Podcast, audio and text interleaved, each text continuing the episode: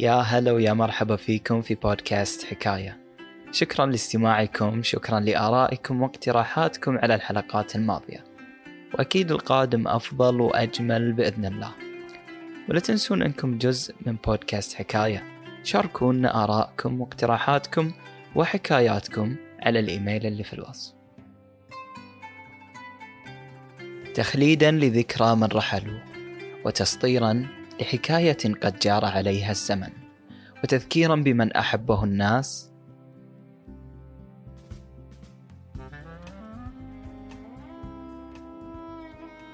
آه يا يمه تعبت هلكت جسمي كله يألمني. ما أشوف يا يمه ليش إيش صاير؟ ليش الدنيا بعد النور صارت ظلمة؟ ما أشوف شيء أنا تعبان جدا. سمعت أن فيني العديد من الأمراض وفي وقتنا النظام الصحي ليس متطور أبدا. عمري خمس سنوات أنا طفل وصحتي متعبة. أنا وحيد أمي ما عندها إلا أنا وعندي إخوان ولكن من أبوي. إخواني يمي وأبوي وأمي وكل العائلة الله بيشفيني إن شاء الله.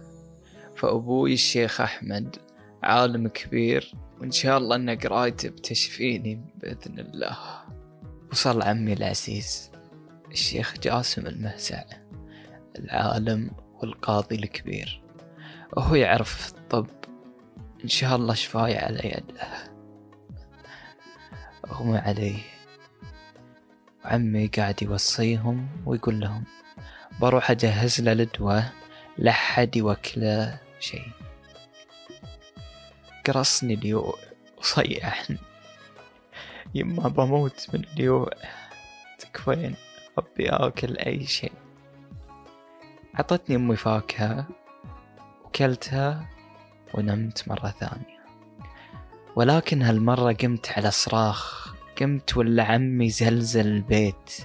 يقول لهم بتذبحون الولد ليش عطيتوه أكل؟ ما قلت لكم لا توكلونه سارع عمي بإعطائي الدواء وغصت في نوم عميق بين البكاء والدعاء. أنا في مجلس أبوي ويقعد هناك كل يوم من بعد صلاة المغرب. في جلسة مليئة بالعلم والعلماء والقضاة والأعيان. أدخل عليه كل يوم وأسلم وأقعد مع أخواني. أستمع لما يدور في المجلس ولكني لا أرى فأنا كفيف والحمد لله على ذلك. تشافيت من الأمراض اللي كانت فيني ولكني بقيت كفيفا. أنا مو مضايق أبدا من هالحالة ولكن الحياة في وقتنا مختلفة عنكم. فلو في وقتكم كان قاعد أسمع بودكاست. ولكن ما عندنا شيء أبدا للمكفوفين موجود جدا قليل. لما أدش المجلس أسلم على أبوي أنا وإخواني وأشعر بدموعه تنزل على يدي. وأقول له ليش تصيح يا يبا؟ فيحضني ويقبل راسي ويدعي لي. واسمع يقول حق الريايل ولدي إذا كبر إيش بيشتغل؟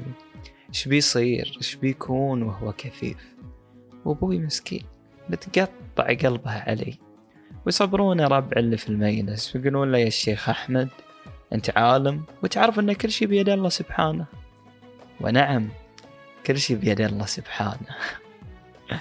لو يعلم أبوي ما يخفي لي القدر ما بكى أبدا. صرت ريال. أنا شاب عمري 15 سنة وأنا من عائلة محافظة عائلة العلم والعلماء. أخوي الشيخ عبد الرحمن راح للأزهر للدراسة وأخذ العلم. وأنا رحت للإحساء لطلب العلم أيضا. وفي تلك الرحلة تعلمت الكثير. اعتمدت على نفسي أكثر من قبل وعلى الرغم أنهم حاطيني في عيونهم ويباروني في دراستي. بس الحال مو بنفس الديرة. الغربة تعلم الكثير. بعد أخذي للعلم أصبحت محدثا ومعلما أنقل العلم والذي هو أمانة في رقبة من يحمله. كما كنت أذهب إلى مدرسة أبوي وعمي أستمع إلى طلاب العلم والشروح والدروس وألقي بعضها أحيانا. كما أني تزوجت كذلك من بنت عمي بنت الشيخ جاسم. وأنجبت عيالي البارين عسى الله يحفظهم. عبد الله ومحمد ولدي ونعم اسمه مثل اسمي ما خطيت له تاتو وأحمد ومن البنات مريم وحصة. وطبعا مرت الأيام وكبروا. وولدي محمد دايما معاي في حلي وترحالي. يباريني ويمازحني ويلاطفني. وهو ولدي وصديقي وأخوي وكل شي في دنيتي. وكما عادة الأجداد أنا عندي ميلسي أيضا. من بعد المغرب يشرفون الضيوف من الشيوخ والعلماء والأعيان وغيرهم. الكل عندي صغير وكبير أرحب بالجميع. إخواني يون الميلس وخصوصا أخوي الشيخ عبد الرحمن. وكذلك صديقي العزيز الشيخ حسن الخليفة وباقي الجماعة. عاد قبل لا أقول لكم عن الميلس وباقي سوالفي تذكرون كلام أبوي وخوفه علي. ترى الحمد لله ما كان في محله أنا في رخاء خير الله وايد. أنا ساكن في بيت أبوي اللي ورثته منه. كذلك ورثت المجمع السكني أو اللي نسميه إحنا بيننا وبين العائلة الوقف. وغيرها من العقارات والحمد لله. وأما بالنسبة للعادات اللي ما أقطعها فيوم الثلاثاء من كل أسبوع هو يوم مخصص للقراية. فيصطف الناس عند باب ميلسي بالطوابير. أما مريض أو معيون أو مسحور أو غيرها. تعرفون كلنا نحتاج الرقية الشرعية اللي هي القراية. أقرأ عليهم من بعد المغرب إلى خروج آخر شخص منه وأما يوم الأربعاء أجمع كل العمال اللي في السوق. كل المحتاجين أجمعهم للغداء عندي. فالله سبحانه وتعالى ما أعطاني هالخير لنفسي. فللمحتاجين حق علي. يجهز بناتي وحفيداتي المائدة.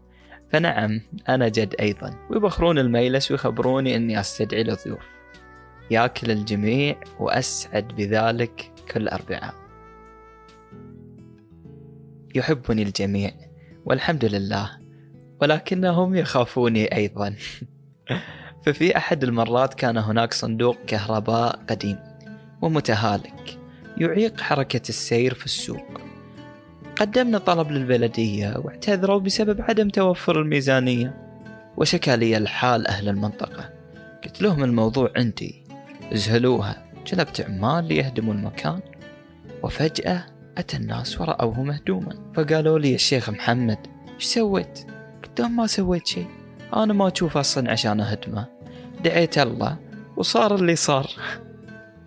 أنا ما كذبت ولكن ما قلت لهم عن العمال. حتى ما ينعتاب من أحد. وفورا طلبني رئيس البلدية بعد ما سمع باللي صار. وخاف إني أزعل وأدعي ويصيد شيء. اذا الصندوق الكهرباء انهدم من دعوتي. فرحت لآن وولدي محمد. وطيب خاطري وما قصر. والإشاعات ما وقفت عند هالموضوع. فكنت أذهب إلى مسجدي واللي كنت الإمام فيه لوحدي. نعم لا أحتاج لمساعدة أحد. فأنا كفيف ولست أعرج. فالناس كانوا يقولون الشيخ بيروح المسجد بروحه. ويوده اليني ولكنه خير هاليني من أهل الله مو بمضر. يود يده ويوصله للمسجد. تصوروا أن الجميع صدق هالموضوع. حتى عيالي. أخ مسرع ما تنتشر الإشاعات. أنا كفيف ولكن قلبي حي. حياتي بين عبادة الله سبحانه ومجالسة الأهالي وإعطاء المشورة لمن يحتاجها. وكذلك كان عندي موهبة. كانت تأتيني زوجتي وتقول لي عقدي ضايع صار لي كم يوم أدورة وما حصلته. وكالعادة وككل المرات أقوم من مكاني وأتحسس المكان اللي حولي وأحصل العقد وأعطيها إياه. وفي كل مرة تتأمل هي كيف أني أحصله وأنا كفيف.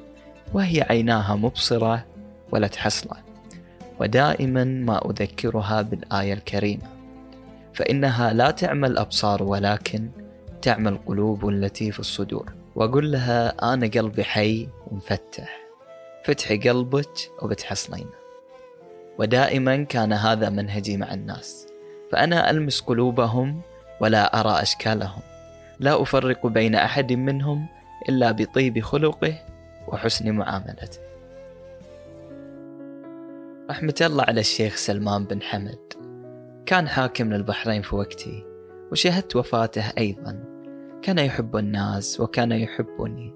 وزرته في مناسبات كثيرة. أتذكر إحدى المرات كنت رايح مع ولدي محمد. كنا نتناول العشاء. وسمعت صوت الماي ينكب في صحن محمد. وفي لمح البصر أمر الشيخ فورا بتبديل صحنه. دون أن ألاحظ أنا كرامة لي فأنا ضيفه العالم والعلماء لهم وزنهم. كان الشيوخ يحترموني ويعزوني فحتى الشيخ عيسى بن سلمان واللي خلف أبوه في حكم البحرين كان يحترمني ويجلني إجلال العلماء. وفي كل مرة كنت أروح له كان يسألني ويقول لي يا شيخ محمد تحتاج شيء؟ قاصرك شيء؟ وفي كل مرة كان يسأل عن حال العلماء والعلم وطلاب العلم في البحرين. نعم شهدت منهم كل الأدب والاحترام والتقدير. أنا في مصر يرافقني ولدي محمد. أنا هنا للعلاج. فمثل ما تعرفون الواحد لما يتقدم في السن تصيبه العديد من الأمراض وتبدأ صحته في الانحسار شيئا فشيئا. ولكن على الرغم من المرض إلا أنها كانت رحلة ممتعة ومضحكة. فمحمد دائما يحب يمازحني ويلاطفني أو كما نسميها إحنا يتغشمر معاي. فكنا نجلس في قاعة الفندق اللي كنا ساكنين فيه نشرب الشاي ونسولف كل يوم. ودائما ودائما يسوي لي هالحركة. كل ما لاحظني أتعب ومحاولة منه للتخفيف علي يقول لي يبا تسمت؟ ويقصد شد نفسك. حريم جايين عيب يشوفونك تعبان. واضحك أنا وأقول له وينهم؟ ويقول لي يبا شلون بتشوفهم؟ الله يحفظك. ما عليك ما عليك يا محمد. أعرف وينهم. ما كان في حريم ولا كان في أحد. ولكن الله يجزاك خير. التخفيف علي وعاد محمد قصصه ما تنتهي. ففي أحد المرات كان توه شاب صغير. كان بيسافر مع ربعه. وعنده خروف في الحوش. وقام وخذ الخروف وسمعته يمشي. قلت له وين بتودي الخروف يا محمد؟ قال لي ببيعه في السوق. قلت له تعال أنا أشتري منك وأنا أدري في نفسي إنه ما بيروح السوق يبي يبيعه علي. قلت له إيه هاك يا يبا خذ ثلاث ربويات وأنا سمعه ولا يروح حق أمه ويسوي لها نفس التمثيلية اللي سواها لي وتعطيه بعد ثلاث ربويات.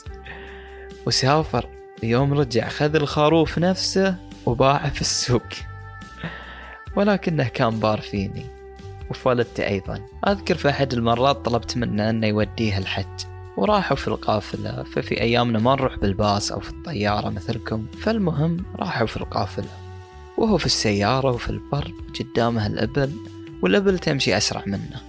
كل ما مشي شوي بالسيارة خرست فيه. وعلى هالحالة لمدة شهر لما وصلوا إلى مكة؟ عاد محمد الله يجزاه خير. مواقفه معاي ما تنتهي. كبرت في العمر. وخلاص خذنا وقتنا في هالدنيا. عشتها الحمد لله بسعادة وعبادة. أكرمني ربي بنعمة أنني كفيف. فحقا الله ياخذ ويعطي. لم يعطني البصر وأعطاني البصيرة. وأعطاني الخير وأعطاني أعظم ما كسبت وهو حب الناس.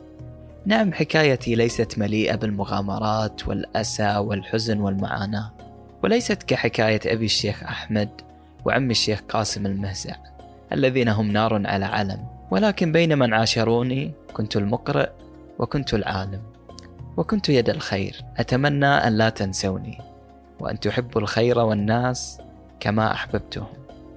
شكرا لاستماعكم ونلقاكم على خير.